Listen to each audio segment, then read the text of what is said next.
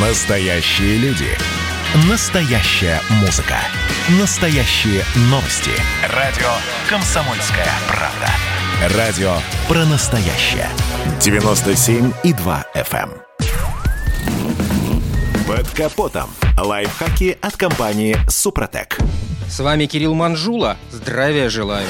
Многие люди, не водящие автомобиль, почему-то считают, что за рулем можно отдохнуть. Однако мы, автомобилисты со стажем, прекрасно знаем, что вождение машины – это тяжелая работа и постоянный стресс из-за аварийных ситуаций. Между тем, эту нагрузку можно сократить, надо лишь усвоить несколько навыков. Безаварийная езда предполагает, что водитель сконцентрирован на дороге и держит руль обеими руками в позиции без 10-2. Кроме того, во время езды водитель не должен отвлекаться на посторонние занятия, особенно если они прямо запрещены правилами дорожного движения, например, использование мобильного телефона. Далее, будучи за рулем, надо постоянно бросать взгляд в зеркала заднего вида и осматривайте дорогу впереди, примечая потенциальные опасности и замедление впереди идущего транспорта. Мы все знаем, что из-за превышения скорости случается множество аварий. Однако нельзя забывать, что и слишком медленная езда тоже бывает опасной. Лучше сохранять скорость, с которой движется поток. Для определения достаточной дистанции до впереди идущего автомобиля пользуйтесь правилом двух секунд. Для этого на дороге найдите взглядом какой-нибудь неподвижный объект. Как только впереди идущий автомобиль поравняется с ним, сосчитайте до двух. Если вы минуете объект до окончания счета, то надо уменьшить скорость. Постарайтесь сделать свой автомобиль более заметным. Первое. Не забывайте включать фары и следите за исправностью стоп-сигналов.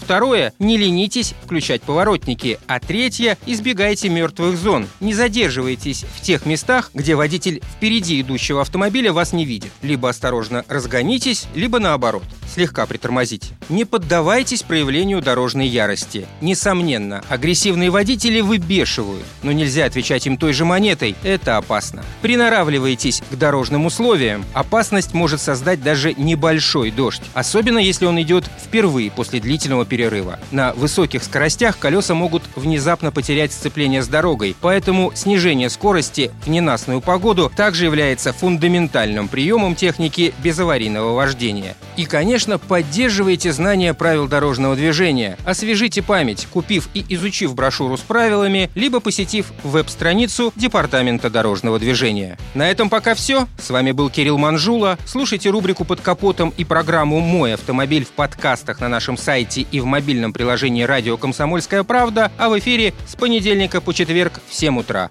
И помните, мы не истина в последней инстанции, но направление указываем верное. Спонсор программы ООО «НПТК Супротек». Под капотом. Лайфхаки от компании «Супротек».